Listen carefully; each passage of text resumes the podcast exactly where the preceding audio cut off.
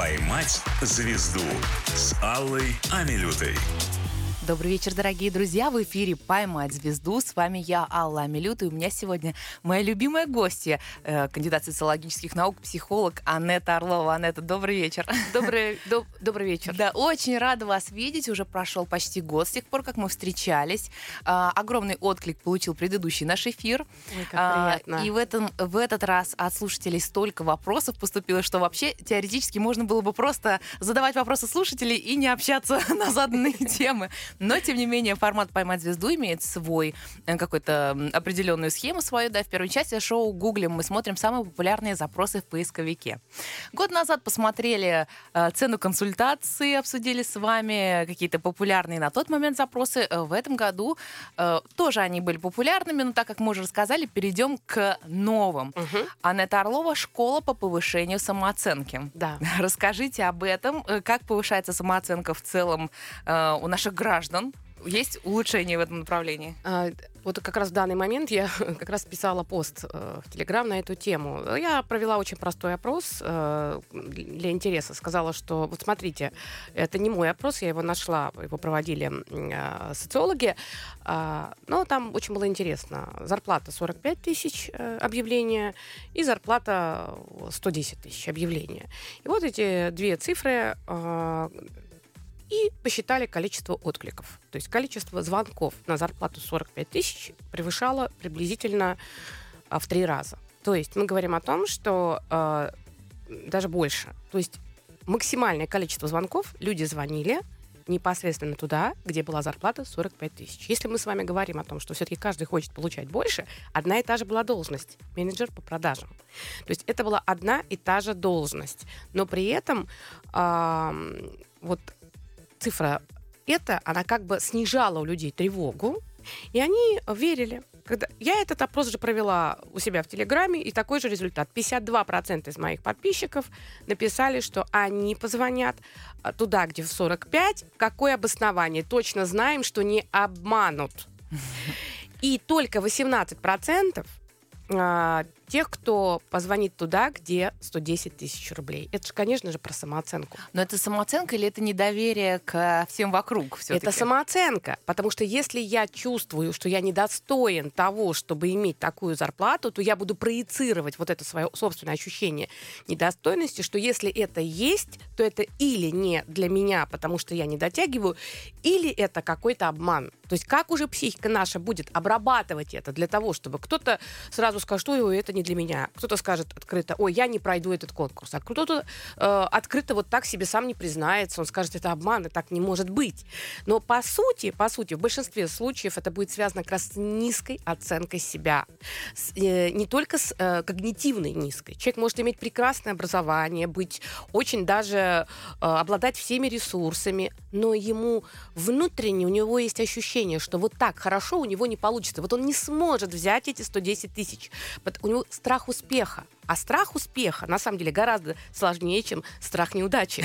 То есть я боюсь получить вот этот супер-пупер вариант. Опять же, э, для кого-то это 300 тысяч, для кого-то 120 это то, что он понимает, что он возьмет, но 300 он не возьмет уже. Ну да, да, для всех своя планка да. такая. Но тут еще такой важный момент, обратная сторона медали, как не переборщить. Вот многие приходят на собеседование, и многим задают вопрос, да, не указывая э, в, в соискании, да, сколько предлагают, а говорят, а сколько вот вы хотите? И тут всегда такой момент, потому что можно и и вот тут переоценить. Мы, и вот тут мы как раз э, говорим о том, что э, вот об этом писала пост, что есть разные наши функции, э, которые нам необходимы для взаимодействия с внешним миром. И одна из этих функций это как раз взять. Вторая функция — запросить что-то из этого мира. Третья функция э, — впустить или не впустить. Ну, например, нас критикуют. Впустим мы это внутрь или не впустим. Вот эти функции нашей психики, э, гра- наших границ так, психики, они у разных людей очень по-разному развиты. И если человек привык был удоб- быть удобным, послушным, если у него с детства не было права запрашивать, а порой даже и потребовать, его не дай бог, если он был недоволен, он должен был быть всегда всем доволен, то таких людей эти функции подавлены. И когда они придут на собеседование, этот вопрос их просто шокирует. Почему? Потому что что-то... Им открыто говорят, а сколько вы хотите? И для них это отношение открытое, оно просто невозможно. Потому что они не привыкли вообще ориентироваться, а что они хотят. Они привыкли, вот там так и назвала пост, возьмите меня Христа ради. Понимаешь, они э, даже не, не важно, главное, чтобы взяли. И еще что-то, если дадут, и уж то, что решили, дадут, спасибо большое.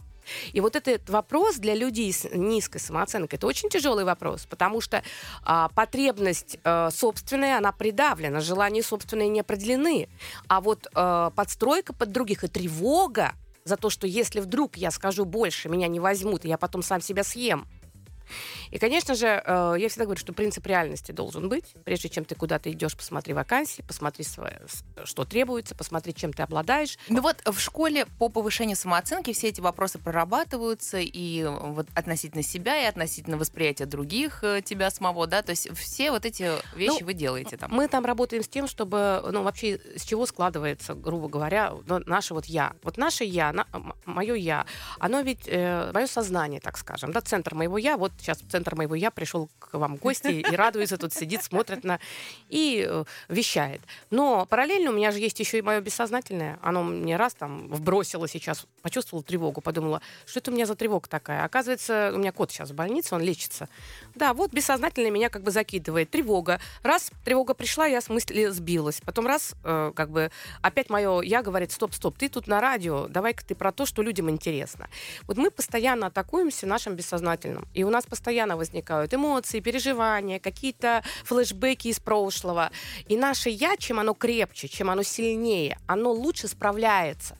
Вот, например, если кто-то придет и скажет, так, Анетта, быстро выйти, э, покажи там э, свой паспорт, к примеру. Вот если я э, в детстве боялась учителя, или если я полностью там боялась там, там не знаю, там кого завучи, у меня был такой опыт, то немедленно мое бессознательное выдаст детский транс. Я вместо того сказать, а почему вы так со мной разговариваете, и на каком основании вы запрашиваете мой документ, я немедленно начну э, нервно рыться в своей сумочке, потому что я провалилась в детский транс. Это, кстати, как с гаишником, знаете, все время слегка нервничаешь, даже если ничего не нарушал. Да, да, и это вот история про то, а они же ведь так и чувствуют, они понимают, и они, кстати говоря, останавливают тех людей, у которых при виде гаишника возникает некое напряжение. Значит, надо найти его детскую травму и да, да. дать а, ответочку. А, у меня был такой опыт, когда я стояла, был ливень, он меня остановил, у меня там была проблема, это было давно, э, и я помню, что он стоит под дождем, там льет ливень, и он там всех штрафует, и я такая раз зонтик ему из этого, из машины, говорю, возьмите хоть зонтик, а то же мокро.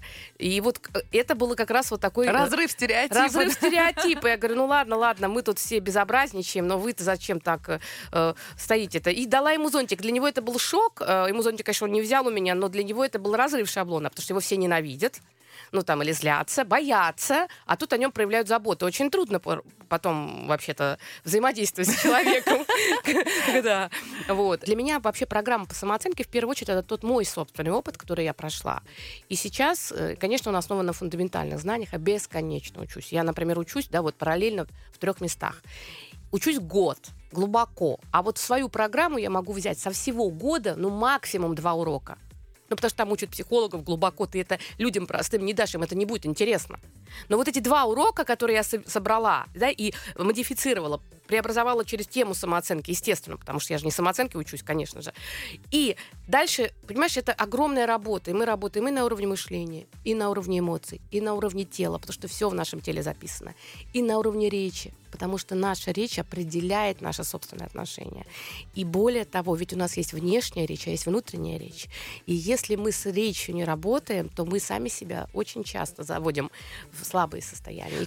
То есть, если технически мы решаем эти моменты, потом они, мы их присваиваем, и они уже становятся действительно нашей повышенной самооценкой, да, хорошей, твердой. Повышенной нет, повышенную я, наоборот, всегда очень, очень аккуратно к этому отношусь. И я всегда... Нарциссизм, да? Да, да, да. Я как раз об этом и говорю, что да, у нас программа длительная, она длится год. А, именно почему? Потому что а, один из ингредиентов, это очень важный ингредиент в данном случае, это время. Маркетингово мне выгоднее, намного выгоднее делать краткосрочные программы. Но вот особенность такая, что наша психика, да, вообще человек и наш характер, он меняется только э, в процессе действия, деятельности этот процесс должен быть длительным. Какие угодно знания можно прослушать 156 лекций, но если ты не делаешь, не действуешь и еще не важно, нужно, чтобы время растянуто было во времени. Обязательно растянутость. И вот в этом процессе как будто бы понемножку, понемножку прежние структуры начинают расшатываться и появляются новые возможности для новых убеждений, для новых, например, то, что я имею право выбирать. Или я имею право быть несогласным, или я имею право хотеть больше. Я не хочу испытывать вину за то, что у меня хорошо. Вот это на уровне, знаешь, услышал и повторил не работает.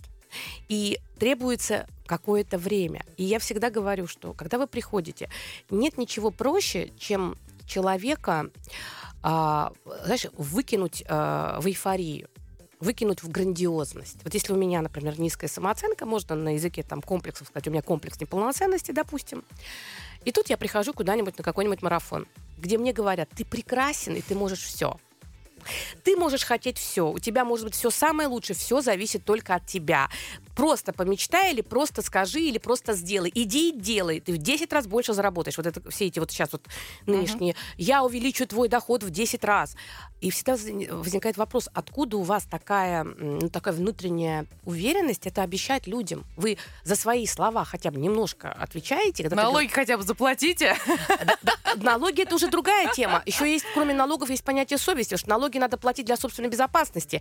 А есть вещи, которые нельзя посчитать совесть. Потому что, извините, ты увеличишь свой доход в 10 раз э, в рекламном э, объявлении, а потом люди это не получают. Это вообще, мне кажется, вообще ближе к мошенничеству. Разочарование. Конечно. И, и в себе разочаровываются. Так вот, выкинуть человека в грандиозность проще. Ты ему начинаешь наполнять его нарциссизм, ты говоришь, что он самый лучший, что э, муж, конечно, у нее токсик или абьюзер, что мама у нее вообще человек токсичный. Самое главное людям говорить, что всегда делайте только то, что вы хотите, никогда не делайте то, что вы не хотите, потому что ты начинаешь как бы подпитывать их детскую часть инфантильную. Естественно, такого... Все вокруг плохие, ты один да, хороший, и такого бедненький. психолога будут обожать, такого психолога будут на руках носить. Естественно, потому что он подкармливает либо детскую часть, где тебе все можно, либо грандиозность, где ты все можешь. И вот это всемогущество, которое безумно заразительно. И тогда, если человек в это попадает, он ведь приходит домой или приходит на работу и начинает там очень жестко выставлять неадекватные условия – и возникают проблемы, ссоры. Поэтому я всегда говорю, в завышенную самооценку краткосрочно выкинуть человека проще, чем в адекватную, но надолго, чтобы он мог эту линию удерживать. Потому что маятник, он всегда же качается. Сегодня у меня получилось, я бог, завтра не получилось, я ничто. И, вы, и сделать из человека бога проще, чем из человека сделать твердого, спокойного, размеренного, уверенного человека, который может признать свою ошибку, который не боится, если есть какой, какое-то прекращение отношений, он себя не съест не уничтожит себя. Если у него есть какие-то обязательства, он их будет выполнять, потому что это его взрослое решение, но он и про себя не забудет. В общем-то, это все гораздо сложнее, и для этого требуется время. Но я напоминаю, что у меня сегодня в гостях адекватно грандиозная женщина Анетта Орлова. Совсем скоро вернемся в нашу студию. «Поймать звезду» с Аллой Амилютой. Дорогие друзья, в эфире «Поймать звезду». Сегодня у меня в гостях звездный психолог Анетта Орлова. Анетта, добрый вечер. Добрый вечер. Э, дело в том, что с вами можно записать цикл программ, потому что столько тем, которые хочется обсудить. Вот из первой части мы не успели вроде бы такую маленькую тему, но тем не менее очень много запросов на эту тему. Анетта Орлова «Советы об измене». Но у меня вышел ролик э, такой большой очень «Как пережить измену». И, возможно, да, тогда... Слушай, я же очень далека от этого, ничего не знаю, какие там запросы. «Как пережить измену?» Да, это очень частая история, и учитывая, что я каждый день работаю в кабинете с людьми, конечно же, тема любовных треугольников, она очень э, ну, распространена. Но и... это же все туда же, к самооценке, наверное, как пережить измену. Ведь есть люди, которые, женщины, которые совершенно так, изменил, до свидания. По- иду дальше. По-разному это, по-разному. Мне кажется, эта тема очень непростая. А, во-первых, всегда важно, наверное, задаваться вопросом, да, что это за измена. Это не одно и то. Вот слово очень такое неприятное, оно как такое какое-то сразу, ну, оно пугающее такое, как будто бы обескураживающее, как будто бы разрушающее жизнь на, жизнь на до и после, но на самом деле а, очень по-разному бывает. Одно дело измена, когда люди только-только стали жить вместе. Вот у них родился ребенок, ребенок, э, женщина там перегружена, она постоянно с ребенком, и тут э, она сталкивается с тем, что там у мужа какая-то связь на стороне. Да, естественно, что здесь к, параллельно к, к тому, что она чувствует себя, ну, очень ей больно, она еще это воспринимает и как предательство, потому что э, она э, не знает, что с этим делать, потому что только-только отношения начались. Совершенно другая история, когда люди там прожили какое-то количество времени, у них процесс вот этот вот очень близкого отношения, потом эти отношения становятся не такие близкие, в какой-то момент они продолжают взаимодействовать друг с другом, но сексуальная жизнь их уходит на куда-то на второй план, и вот там лет через 15-20 там где-то что-то случилось. Это немножко другая история, это кризис, да, и можно тут подумать, ага, как вот по-другому может быть, а как вот рассмотреть, может быть, все-таки что-то не дополучалось в семье, может быть, семья превратилась в такое поле боя, или семья превратилась по организацию по выплате ипотеки и кредитов, и тогда э, человек бессознательно э, пытается ну, где-то найти вот это позитивное. Еще одна история про измены, да, я тоже вот на своем курсе про женственность об этом очень подробно рассматривала, рассказывала. Вот смотрите, ведь очень многие женщины, они э, в силу боятся мужчин. Они боятся мужчин. Почему боятся? Потому что для этого есть определенные там абсолютно адекватные причины. У них такой опыт. Во-первых, опыт отца, опыт э, там, старших братьев, опыт э, э, отношений с противоположным полом, они боятся, что они для себя как бы ну, придумывают какую схему гиперкомпенсации, чтобы вот не бояться.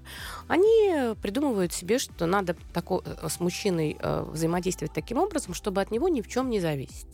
А дальше они начинают продумывать бессознательно, каким образом себя обезопасить. И оказывается, что один из способов такого э, глобального э, обезопашивания это как раз тот самая материнская энергия. То есть этого мужа усыновить. Каким образом это все контролировать? Конечно же, она это делает не потому, что она этого хочет. Очень часто и мужчины инфантильные, у них свои трудности с их матерями. Очень часто она очень тревожная, и для нее гиперконтроль это способ сбросить тревогу. Ну вот представьте себе, когда в какой-то момент, да, в отношениях уже пройдя какое-то время, какие-то годы, а, человек вдруг понимает, что он живет с некой проекцией уже материнской фигуры. И таких очень много мужчин.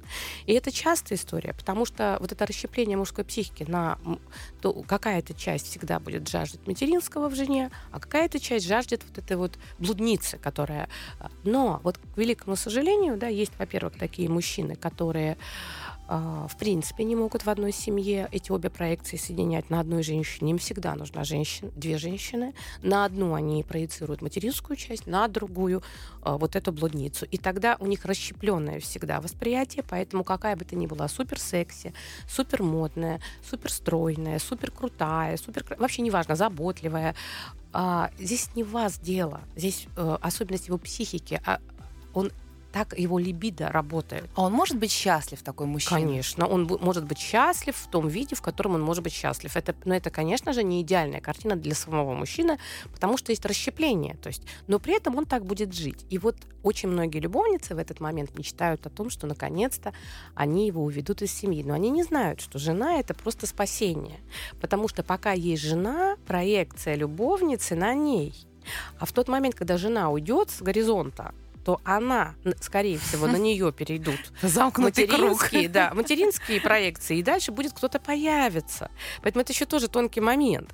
Поэтому очень часто э, это как бы такая сложная история, когда мужчина все равно ищет.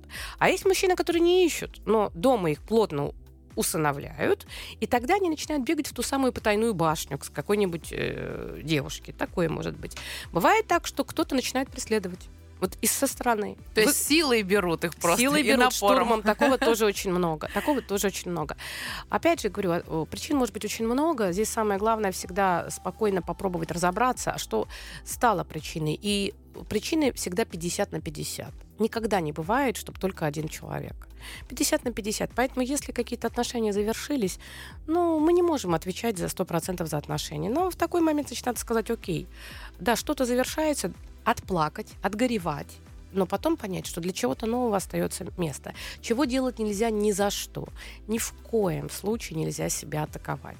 Ни в коем случае не надо слушать и верить тем гадостям, которые наговорит мужчина, когда он хочет разорвать отношения.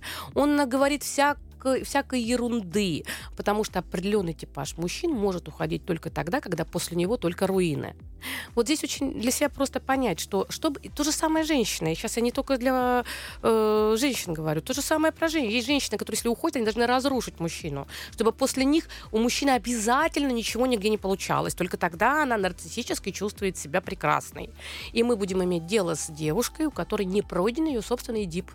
Она воевала со своей матерью, и женатый мужчина интересен только потому, что там есть женщина, которую нужно победить. Но когда она эту женщину победила, этот Он мужчина интересен, да? Ну, как минимум, может быть, ресурсы какое-то время ему интересны, но все, прелесть уходит потому что она победила, и он ей доступен. А ей обязательно нужно, чтобы был треугольник. Она не вышла из того треугольника. Но все-таки по статистике, даже хотя бы среди ваших э, клиентов и пациентов, э, женщины острее воспринимают измену? Нет, э, конечно, острее воспринимают мужчины, потому что природа так устроена. мужчины всегда есть страх, что он может инвестировать э, свой ресурс в чужое потомство. Mm. У женщины такого, такого страха меньше. Второй момент. Э, мужская психика, она хочет обладать женщиной, и в этом обладании он получает вот это вот удовольствие, что это как бы он обладает. А для женщины ее как бы э, очень много нарциссичности, потому что мы э, получаем удовольствие от того, что мы мужчине нравимся, и мужчина нас обожает. И поэтому, если, например, мужчина э, изменил, но выбирает нас и сказал, что ты лучше, в общем-то, да. Значит, где-то было соревнование, да? То она как будто бы раз и, э, ой, ну все, я победила. То есть пережить не все, конечно, так. Много женщин, у которых мужской склад характера, э, вообще мужской подход к сексуальности, там это много всего.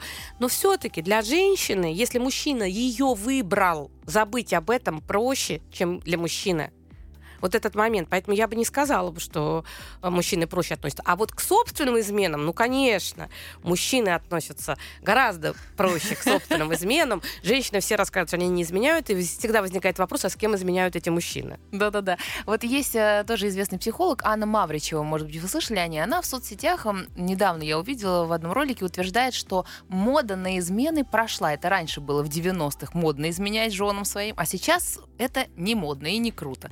Вы согласитесь с этим утверждением? Стало меньше измен сейчас? Ну, если я помню, это э, специалист по, по персональному бренду Анна Мавричева. Да, да, да. То есть, да, ну, чуть-чуть не, коуч. Да, да, коуч. Немножко не, про, не психолог, а коуч, специалист по персональному бренду, потому что все-таки это важно, да. А, слово модно ассоциируется просто с персональным а, брендом. Со, со Психология не имеет ну, отношения. Ну, да, модно это да. Я бы сказала так, что э, сегодня э, изменять будут всегда, во все времена. А, но то, что нарциссическая потребительская культура сейчас трещит по швам, это совершенно очевидно. Это все произошло с момента, когда пошла пандемия. Почему? Потому что вот это вот безобразное расхваливание, вот это, вот это все, вся эта история про раздувание, э, инфляция э, собственного образа в глазах других, это последнее время было очень развито в соцсетях надо показывать, показывать, увеличивать, рассказывать. Даже можно увидеть, как увеличивать губы, увеличивать грудь, увеличивать. Э, все надо было увеличивать. Все время надо было увеличивать о себе что-то вот со всех сторон. И а, вот эта вот история про то, что объем внешнего подтверждения важнее, чем внутреннее, его было очень много.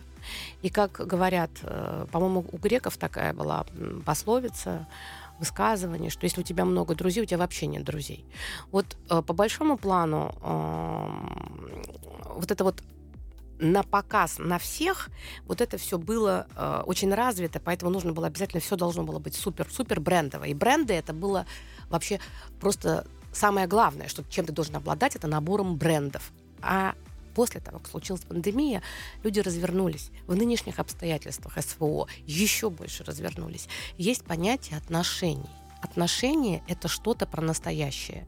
Отношения — это про опору. Отношения — это про длительность, отношения — это про ценность. И, конечно же, когда дефицит ресурсов, а сейчас меньше стало ресурсов, меньше стало ресурсов, очень высокая внешняя конфликтность, а, ограниченная возможность экстравертных удовольствий. Экстравертные удовольствия, ощущения, например, бесконечные путешествия, бесконечное заполнение себя внешними приятными стимулами. Сейчас это все стало сложнее, дороже, труднее. Но оказывается, люди начали разворачиваться. Для экстравертных ощущенцев это, конечно, очень сложное время. Но, для примера, это прекрасное время для интровертов, которые вдруг начинают чувствовать, что, ну, кроме соцсетей у людей есть еще какие-то интересы. И э, действительно люди разворачиваются к своим близким. И в этом смысле мне кажется, что если раньше люди уходили с утра на работу, да, и потом шли в спортзал, потом занимались собой, потом вместе каждый в своем телефоне, и они решали любые вопросы, конфликты, трудности путем удаления друг от друга, то пандемия, она заставила людей посмотреть друг на друга и много что преодолеть. И в моем понимании сейчас ценности семейные, они повышаются, потому что в принципе пошли новые герои. Если раньше были, вспомним, да, там, раньше эти бригада фильм, помните, да? Да, конечно. Да, да. а теперь э, сейчас вот совсем другие герои, сейчас вот это защищать, э, там, быть вместе, там, чем-то пожертвовать. Естественно, что сейчас э, активно развиваются коллективные ценности, а в, при коллективных ценностях снижается уровень эгоизма. А измена это, конечно, эгоистичная тенденция. Поэтому я думаю, что все-таки сейчас стало меньше людей, которые э, завязывают эти измены лишь бы завязать. Но большие истории любви когда, например, дома уже ничего нет. Большие истории любви никто не отменял, они будут всегда. Ну, в общем, слава богу и психологам, что ситуация в целом меняется, и мы можем сделать вывод, что все-таки трудности вселенские, они душу совершенствуют человеческую. Сегодня у меня Анна Орлова э, заполнила книгу рекордов вот таким развернутым ответом по самой популярной теме измен, и мы услышимся с вами сразу после рекламы. «Поймать звезду» с Аллой Амилютой. Дорогие друзья, мы вновь в эфире «Поймать звезду». Москва FM 92.0. С вами я, Алла Амилюта. Напротив меня очаровательная женщина. Просто с бездонными глазами можно утонуть, провалиться и никуда больше спасибо, не хотеть вообще спасибо. в этой жизни. Анетта Орлова, психолог. Э, прямо сейчас разговор по душам, хотя, в принципе, весь разговор с вами, это, конечно же, разговор по душам. Но мне интересно, вот, вспоминая свой жизненный путь, и, кстати, в контексте тоже школы повышения самооценки, я хотела тогда еще этот вопрос задать, вспоминая свой жизненный путь, вы можете отследить момент, момент, когда бы неплохо было бы вам самой впервые встретиться со своим психотерапевтом? А, когда было бы неплохо встретиться со своим психотерапевтом, но у меня-то опыт э, большой в этом деле. Первый раз я попала к психиатру, а не к психотерапевту, когда у меня была диспансеризация в институте. Я, значит, э, человек ответственный, сказали пройти всех врачей, я, значит, прохожу, и там написано психиатр. И тут я, мне сколько там, 18 лет или сколько, 19, может, 18, мне кажется. Я захожу и говорю, здравствуйте, скажите, пожалуйста, а вот у меня иногда в другом районе Москвы бывает тревога. Я училась на Вернадском проспекте в педагогическом университете. Я говорю, вот знаете, вот иногда я чувствую, иду, и мне как-то тревожно, что я не в своем районе. Он такой посмотрел на меня, говорит, да, это проблема. И, вы, и выписал мне нейролептик. Серьезно? Ну, легкий, да. Я, значит, прихожу домой, у меня мам доктор. Я прихожу домой, он мне сказал там по четвертушечке пить. Значит, я, как бы, как сказал доктор, я его по четвертушечке выпила, и меня вырубило на целый день. И мама такая не понимает, говорит, доченька, что с тобой там, что такое? Я говорю, мам, ты мне не мешай, говорю, я говорю, чтобы у меня не было тревоги за другой район Москвы, говорю, я говорю, мне прописали лекарства. Мама посмотрела, говорит, ты что, говорит, обалдела вообще? Вот, ну, это серьезный препарат, это тебе это не надо. Ну, я говорю, ну ладно, мам, раз ты говоришь, не надо, я тебе поверю, ну тогда я пойду к психологу. Я пошла к доктору психологических наук, я умела всегда выбирать, и я тогда попала к такому гипнологу Михаил Гордеев. У него сейчас школа гипноза. И я, значит, к нему пришла, говорю, сделайте что-нибудь, э, я хочу попробовать, э, чтобы у меня было меньше тревоги. Я действительно была очень тревожная. Ну, в общем, мы там какой-то курс по гипнозу прошли. Э, и я даже, кстати говоря, помню, что у меня месяца полтора не было аллергии. Ну, аллергия же связана, психосоматика. Uh-huh. Я прям помню, что был такой хороший результат. Ну, а дальше я как бы периодически, потом я, у меня был такой прекрасный психо, психотерапевт э, Дмитрий Шевченко, очень хороший в гештальт-подходе. А потом я она как-то надолго от этого отошла, и уже потом, после болезни, я пошла учиться на психолога, и, соответственно, я постоянно. Вот если мне говорить, э, если говорить, когда бы я хотела бы попасть, я бы хотела бы тогда попасть к таким психологам профессиональным и в тех подходах, которые сейчас. Вот тогда этого не было, не было такого выбора. Я бы, наверное, хотела бы больше не в гипнозе, не в гештальте. Мне другое тогда было нужно. Но вот я как бы как э, куренок вот тыкалась, тыкалась. Это, для меня, для кого-то, наоборот, супергештальт, для кого-то супергипноз. То, то есть, как бы это, ну, тогда было мало выбора. Я бы, наверное, хотела бы, э, может быть, чтобы в то время я нашла тех специалистов, с которыми я там, например, работала, когда там пошла учиться на экзистенциального психолога, да, вот в этой школе, гуманистического психолога, юнгиановского. Но это все случилось гораздо позже. Но все-таки это был уже ваш выбор взрослого человека, несмотря на то, что волновала тревожность другого района Москвы, то, в принципе, вы уже были взрослым человеком, который искал свой путь. Может быть, ваша звезда вас вела уже по этому пути. А я все-таки хочу узнать про детей. А, вот моих детей? Вообще, ну и ваших вообще. Я про своих могу с удовольствием Да, просто рассказать. интересно, да, а, насколько вот даже в школе самооценки, насколько рано можно человеку на этот путь становиться? Может быть, нужно заранее начинать, чтобы потом не испытывать проблем? Ну, школа самооценки, я считаю, что это фундаментальный системный курс, который лучше начинать э, старше 20 лет даже я бы сказала может быть, ну, хотя у меня есть те, кто взрослые заканчивали, потом своих детей говорят, нам, нам надо, чтобы ребенок, э, ну, чем скорее он повысит, тем лучше, но я считаю, что 20, э, вот как-то почему-то у меня такое ощущение, 20 и выше. Почему? Потому что, чтобы какой-то был накопленный опыт, чтобы был тот опыт, который можно исследовать и выявить какие-то закономерности. Вот мне так кажется. Ну, такие зрелые чувства, не рефлексы, скорее, да? да? самый большой эффект, вот вообще супер эффект, это когда, конечно, есть какой-то опыт. 25, 30, 40, 45, 50, вот этот возраст. А, конечно же, а, приходит и более старшего возраста, но тут один момент, я всегда говорю, что я считаю, что вот, э, ну, например, там э, важно, они настолько много инсайтов берут, но они расстраиваются, что так поздно узнали.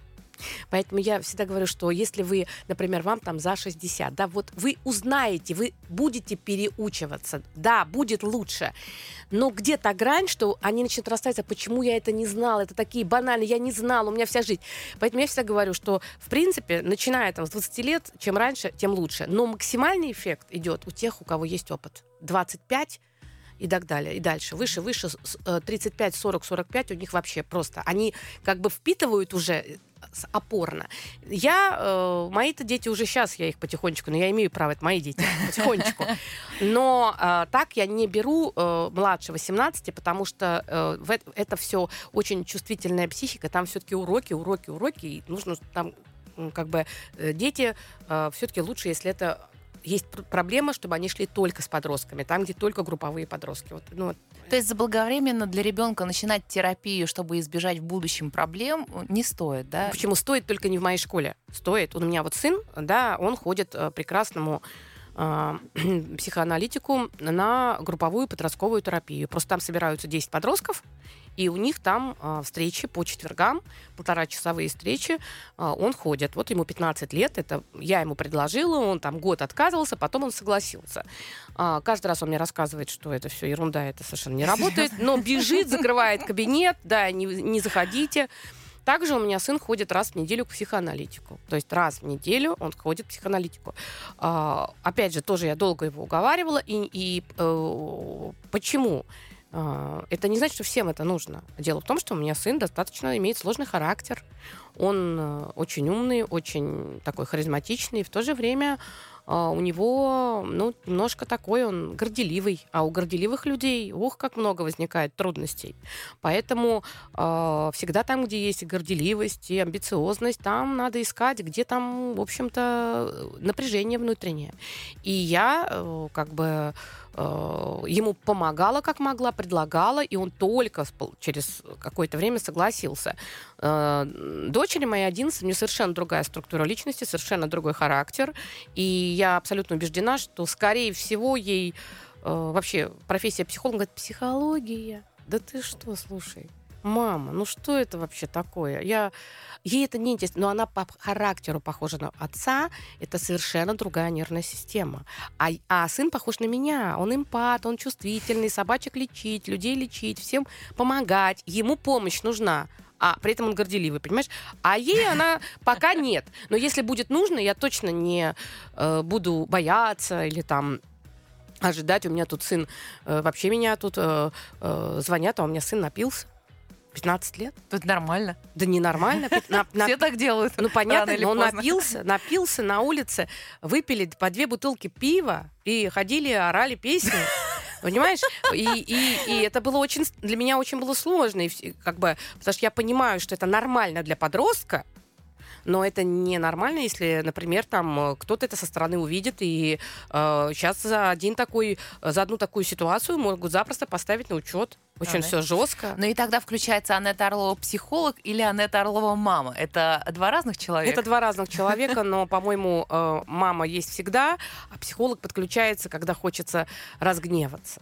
То есть Когда уже с кувалдой. Ну, да? конечно, конечно, потому что когда ты э, э, твой ребенок приходит на ушах, первое, что хочется сказать, это все, что ты о нем думаешь, потом думаешь, не смей кастрировать сына, не смей убирать, отнимать у него его маскулинность.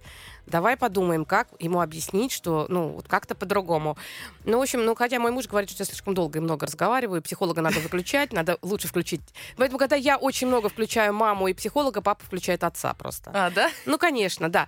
Но на самом деле э, я глубоко убеждена, что сейчас такие подростки, что нужно уметь с ними разговаривать и договариваться. Я э, максимально за, насколько возможно, за то, чтобы слышать ребенка. Но, к сожалению, именно в подростковом возрасте, если у ребенка нет ограничений, у них крыша плывет. Поэтому здесь вот такой момент, да, чтобы все не запсихологизировать. Вот я против психологизации, потому что когда мы начинаем, очень часто родители наслушаются, что надо во, во всем быть принимающим, о, как можно далеко принять, а потом ты не будешь знать, что сделать, потому что за тебя уже другие свое влияние на ребенка а, распространили, на твоего ребенка. Поэтому вот тут все-таки мы... Это непросто сейчас. Сейчас вообще воспитать ребенка, вырастить ребенка, мне кажется, очень непросто, потому что внешняя среда постоянно атакует его, постоянно э, этого ребенка э, очень много стало соблазнов. Их больше, и они сложнее в преодолении. Да, и родители как будто начинают немного трусить, узнавая всю эту информацию. Сейчас одно сплошное личное пространство у ребенка. У меня у самой вот пару знакомых, я на них смотрю и думаю, мне кажется, скоро эти дети просто крюком в спину воткнут, то есть им можно все совершенно, да, и, наверное, тоже ничего хорошего в этом Плохо нет. это. Да. Когда все совершенно, это да. Хорошо, что вы сказали про мужа. Вот интересно, как он смотрит на то, что вы все равно, вы же наверняка берете, условно говоря, работу на дом. Невозможно же отключиться от всего, что в вашей жизни происходит. Ему как-то с этим приходится бороться. Да я, мне кажется, что э, сложный вопрос. Конечно, это надо у мужа спрашивать. Я думаю, что а, вообще, когда мы с ним встретились, он, у нас есть такая фотография э, дома, наша э, семейная фотография. А, Я и он. а, И он, когда мимо проходит, говорит, прекрасная фотография. Дурочка и негодяй. Почему так? Ну, потому что это правда. Какая же вы дурочка. А, а вообще не представляешь. Я помню, как когда-то, да, когда мы только встретились, дурочка и негодяй. Ну, он так это в шутку, конечно, называет. Ам, я прям вот, ну, я, я вообще очень наивная была. Я такая наивная, такая, знаешь, отличница, такая Мальвина. Мне, у меня было голубое платье, такая же бантик. И я решила, что я буду, вот, вот я вот все буду делать так, чтобы, о, значит, вот все было идеально. И чем больше мне муж подкидывал нежданчиков тогда, я тем с огромным энтузиазмом я старалась их... Знаете, э, это история про... Вот когда она учит Буратино и Мальвина, это прям наша тема вообще. И, а ему на, вообще просто... И он тогда говорил мне, «А, понимаешь, говорит, я абсолютный пофигист. И я так всегда удивлялась. Он говорит, ну ты же вроде не пофигист, ты ни разу не опоздал, ни разу в жизни не опоздал, ты всегда так выпал. Он говорит, это я только с тобой, потому что ты сфера моих интересов. А вообще я абсолютный пофигист. Он говорит, и ты знаешь, прошло столько времени, и вот это правда. Вот ты говоришь, как он реагирует. Он не реагирует. Вот э, он как-то вот, э, э, ну, может иногда сказать, выключи психолога. Ну, я сразу раз и такая. Я вообще мягкая очень. Это как, знаешь, у меня сейчас кот заболел. тяжело очень, и вообще очень сложно кот лечить. Я сочувствую. Это Там вообще это была история, ну, мы как бы отложили отпуск, инвестировали все, что было на отпуск в лечение кота, ну, и слава богу, ну, это чудо, у него был вирусный перитонит, это страшное заболевание летальным исходом, но мы нашли там спецлекарства, в общем, это долгая история. И э, мне звонит из клиники врач и говорит, вот вашему коту стало лучше, но вы знаете, вы, у вас совершенно очаровательный котик, но он абсолютно забалованный. Говорит, понимаете, говорит, он требует, чтобы его постоянно качали на руках, и он очень балованный. Как же вы его так разбаловали? Я говорю, вы не представляете, у меня дома еще трое таких же. Я говорю, просто понимаете, вот у меня дома трое таких же, все разбалованные. Они говорят, кошмар, столько не выдержать. Я говорю, да нет, я нормально, я как бы справляюсь. Вот мне кажется, что у меня вообще в ценностях баловать. И вот и мои ученики мои также говорят, что вот вы мягкая, вы такая вот, ну, ну мне это нравится. Мне нравится, чтобы люди рядом со мной могли расслабляться.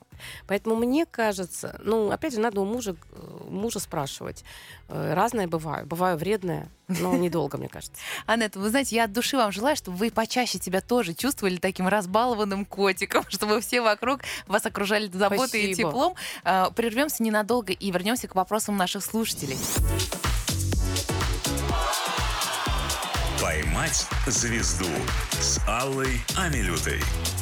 Дорогие друзья, в эфире «Поймать звезду». Нам сегодня это удалось. У нас в гостях Анетта Орлова. Анетта, добрый вечер. Добрый вечер. А, вообще, за советами э, к психологу, тем более такого уровня, как вы, э, люди годами, наверное, стоят в очереди, ждут приема, консультации, не знаю, прямых эфиров и так далее. Но у наших слушателей есть уникальная возможность задать вопрос вам прямо сейчас. С удовольствием. Анетта, здравствуйте. Э, есть ли случаи, в котором вы точно не сможете помочь? Бывает такое, что отказываете пациентам? Конечно, бывает, и это очень важно. Одна из важных компетенций э, психолога это четко понимать, когда он не может помочь, где это выходит за рамки его компетенции, где это уже история, несколько, может быть, причин. Первая э, причина — это я вижу, что это э, не клиент психолога, а пациент доктора. И тогда моя задача очень мягко, очень деликатно, правильным образом э, помочь человеку дойти до своего специалиста. А, это надо сделать очень аккуратно, чтобы он поверил. Иногда это не в первую встречу может сказать. Чтобы он не заметил, пока вы набираете номер санитаров. Ну нет, не, не разнервничался. Это, э, нет, это люди не такие, чтобы им нужны были санитары. Просто это тяжелая форма депрессивного состояния, клиническая депрессия, например, когда человеку обязательно нужно прием антидепрессантов. И ты понимаешь, что это надо сделать быстрее, нежели обещать ему там 10 встреч, а потом через 10 встреч ему сказать, вы знаете, все-таки идите, пожалуйста. Нет, я сделаю это сразу. Это mm-hmm. очень важно. Второй момент это э, когда ты чувствуешь, э, ну, например, тема, с которой тебе ты не можешь работать, э, тема, с которой ты работать не можешь в силу разных причин. Ну, например, там у меня скончался отец. Я не работала определенное время с утратой. Почему? Потому что когда приходит клиент с такой проблемой, собственная травма начинает фонить, и ты не столько можешь помочь клиенту, сколько сам будешь как бы сливать. В общем, это не полезно в первую очередь для клиента. Третий момент. Если э, приходит человек, и ты понимаешь, что по ценностям вы очень разные, и вот тут, например, если возникает неприятное ощущение, да, вот не понравился клиент, тогда мы идем на супервизию, на личную терапию, пытаемся выяснить, почему не понравился. Почему? Потому что иногда бывает так, что вот отталкивает, да, человек, не хочется с ним работать. Но на самом деле эта история не про человека, а про то, что ты как э, психолог в контрпереносе зацепил то отношение, которое у него было в детстве. К нему так относились в детстве. Он это с собой носит. И на бессознательном уровне, конечно же. И вновь и вновь он сталкивается с одним и тем же. И его все отвергают. От него все так и отворачиваются. И вот если это в контрпереносе ты поймал, то это история, когда тебе нужно помочь ему преодолеть и с ним работать. А если ты чувствуешь, что нет, это твое что-то, он задевает что-то твое, ты не можешь с этим справиться, у тебя есть неприятие, нельзя работать, ты должен аккуратно, мягко но передать деликатно, потому что, ну, если человек к тебе приходит, он должен рассчитывать на то, что ты к нему, ну, как минимум относишься ну, искренне, вот я так, мне так кажется. А, есть проблемы, с которыми ты просто не можешь работать. Например, с этим работает эффективно кто-то другой. Я, например, э, если вижу, что э, это тема, с которой кто-то другой работает лучше, я немедленно это сделаю. Например, работа с утратой. Я немедленно э, передам тому, кто а, будет с этим работать. Или, например, там ОКР да, я знаю, там, я порекомендую, потому что зачем мне... А ОКР это что? Э, обсессивно-компульсивное расстройство, да, э, э, я понимаю, что э, другой человек, например, да, э, получает от этой темы драйв, а я, например, моя тема это повышение уверенности, моя тема там это отношения, моя тема это там э, э, какие-то там отношения со взрослыми родителями, там с, угу. я не люблю отношения с детьми. Ну вот не нравится мне, хотя я училась и детский психоанализ, детскому психоанализу обучалась, ну не люблю, поэтому мне говорят, могли бы, я говорю, могла бы, но нет, э, с детьми должны работать те люди, которые обожают этот процесс, и я направляю сразу же, как бы, вот, э, раньше много работала с подростками, сейчас сын меня кошмарит, поэтому я э, сказала, нет, нет, сейчас подростками пока не работаю, потому что тут мне свой надо переходный пройти, а то я...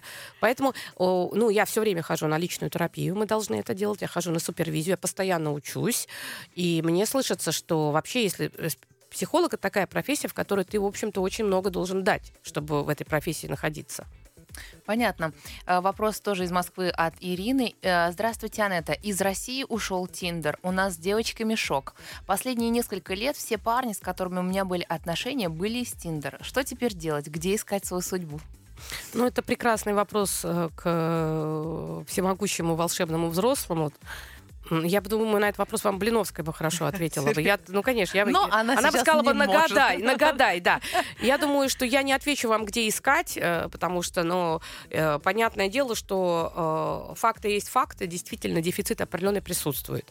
Ну, опять же, я хочу сказать так, что если женщина находится в женском состоянии, если она от себя кайфует, если она принимает свою женскую часть, то мужчины на нее реагируют. И я, несмотря на то, что есть определенный дефицит, все равно вот буквально недавний кейс, это когда девочки с моей программы по женственности а, пишут, говорят, мы, говорит, попали случайно в мужской чат, где все мужчины бесконечно жалуются, что а, нет женственных женщин, что женщины на первом свидании хотят сразу создать э, э, вопросы, опросы, да, все про него и... Собеседование, да, короче. Да. Ну вот, э, ну мне, знаете, как кажется, мне как кажется, что на самом деле Просто на, надо для самих себя верить, что э, а, мое женское состояние и мое желание выходить в этот мир, как можно больше выходить, как можно больше общаться, э, это то, что я могу сделать. И не сидеть дома. Э, и придут другие. На месте Тиндера будет что-то другое. То есть, ну, понятно, что э, любой ресурс, э, как бы, это всегда инструмент, и кто-то что-то создаст. То, что расстроены, абсолютно согласна, потому что действительно среди моих э, э, клиентов, да, многие находили себе по интересам удобная площадка в Тиндере. Ну, это жизнь. Но вот это вот виртуальное знакомство и общение, это просто м- как маркер формации современной, да? Да, это просто жизнь. И, и э, пока мы не поняли, мы все время говорим виртуальное, виртуальное. Да какое же оно виртуальное? Они, вот смотри, э, э, раньше, когда звонили по телефону, разговаривали по телефону, мы называли это виртуальным общением. Но не mm-hmm. называли. А сейчас они не просто по телефону разговаривают, а они включают тот же скайп или тот же, не знаю, там, э, какую-то видеосвязь, и они общаются. Поэтому мне слышится, что э, вот этот э, уже этот процесс, он абсолютно естественный. Если еще лет 15 назад это выглядело как некий такой супермаркет, куда приходят э, те, у кого не получается в реальной жизни, то сейчас туда приходят все. Поэтому вот это вот флер такой, что вроде бы там те, у кого не получаются, mm-hmm. нет, сейчас там все. Поэтому если Другой разговор, что там есть и определенные риски. Вот чем хорош был Тиндер, тем, что ты э, в некотором роде был э, как бы ограничен от негативной обратной связи, потому что там только взаимные вот эти вот лайки, вся эта история. Вот, поэтому э, Безусловно, э, виртуальное знакомство сегодня это уже настоящее и активное. Другой разговор, что только на этом не надо концентрироваться. Риски там есть определенные риски, что там очень много людей, которые попадают в зависимость, аддиктивность от этих знакомств. И то есть они одновременно с большим количеством. Вот это вот ну, то есть законы общения там царят такие же, как и в обычной жизни, в офлайне, скажем так, да? То есть для того, чтобы все-таки создать крепкую пару и даже семью, там надо что-то особенное делать, вот мне кажется, что, мне кажется, что нет. Мне кажется, что нет. Э, самое главное там, наверное, быстро понимать, что ты зря тратишь на человека время. Угу. Там, наверное, скорее должен быть навык отбирать. Вот если в обычной жизни любое знакомство это инвестиция. Вот парень увидел девушку, она ему понравилась. Ему надо преодолеть а, свое внутреннее напряжение, он на нее смотрит, ему, он предполагает, расположена ли она или нет. Потом он, э, если подметит, что она на него тоже отреагировала, ему проще будет, у него в кровь выбрасывается тестостерон, он двигается к ней, чтобы как бы с ней познакомиться. Представляешь, какой объем инвестиций? А, в, там внутри как бы нет таких, такого объема инвестиций. И ценность контакта там меньше.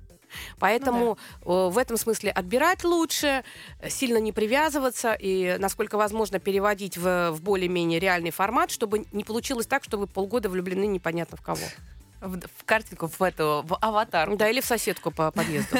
Анна, это здравствуйте. Я топ-менеджер огромной компании. Встречи, совещания, протокол – мой день. Но иногда мне так хочется выкинуть что-то, чтобы все обалдели. Пробежать босиком по коридору или поцеловать главного бухгалтера на глазах у всех. Он, кстати, у нас очень симпатичный. Скажите, это серьезное отклонение? Нет, это прекрасное отклонение. Это не отклонение, это норма. Почему? Потому что вы устали от того, что вы все время должны быть своей публичной персоне. Вот мы на программе отдельно разбираем наши архетипы. Есть персона, которую мы всем предлагаем. Есть наше «я», оно уже внутри. Есть то, что мы от всех скрываем, наше теневое содержание. И мы говорим о том, что чрезмерное давление на персону, то есть человек настолько вынужден все время быть в этом формате, что уже просится наружу не я, а тень. То есть вот то, что мы... То есть она говорит, пожалуйста, дайте возможность, я хочу превратиться в ребенка и напакостить, озорничать, потому что я устала. Выбирайте время, вам нужен отдых, где вы можете проявлять свою детскую часть, свою такую архетип бунтаря, архетип такого искателя. Вы очень устали от формализма и от огромной ответственности. И поэтому психика этого просит. Ну, мне так понравилось, что она написала. Вы крутая, потому что она всего лишь поцеловать. Главное же не взять бейсбольную биту и кого-нибудь дать по голове, поэтому огонь. Тем более он симпатичный, да, сказали да. главный бухгалтер. В общем, надо не сдерживать, не сдерживаться, верить в себя, любить себя. Конечно. И не бояться, э, не бояться э, узнавать себя, не бояться себя узнавать, потому что если ты в жизни хоть раз обретешь самого себя, ты узнаешь себя настоящего, не такого, как ты всем показываешь. И примешь это с любовью, ты себя никогда не потеряешь. Какие бы ни были ситуации, да, грустно бывает, да, с чем-то бывает недовольство, да, бывают промахи, но если ты на своей стороне, я всегда говорю своим ученикам, будьте на своей стороне. Это настолько важно. Тогда ты даже свое несовершенство можешь принять. А знаешь людей, которые никогда не могут быть несовершенными? Они же всегда пытаются быть лучше всех и никогда не воспринимают обратную связь. С ними очень тяжело. Их надо либо хвалить, либо восхищаться, либо никак. И вот и тогда очень трудно поддерживать отношения. Поэтому в попытках быть идеальными мы часто утрачиваем жизнь, настоящую, подлинную. Когда мы знакомимся с самим собой настоящим, все, мы это обрели, у нас это никто не может отнять. Не тот, кто нам изменил, не тот, кто там нам сказал гадость, не даже если к нам прилипло 3 килограмма. Понимаете? Вот это, наверное, самое главное. Вот вы знаете, я думала сейчас заканчивается наша программа. И, конечно, хочется сказать о вас много хорошего. Искрометная, да, обаятельная, бесспорно, но самое главное, настоящая. Спасибо. Анетта Орлова, психолог, сегодня у меня в гостях. Спасибо вам большое, Анетта. До новых встреч. И спасибо, будем дорогая, ждать с, с удовольствием. Спасибо, Пока. спасибо. «Поймать звезду» с Аллой Амилютой.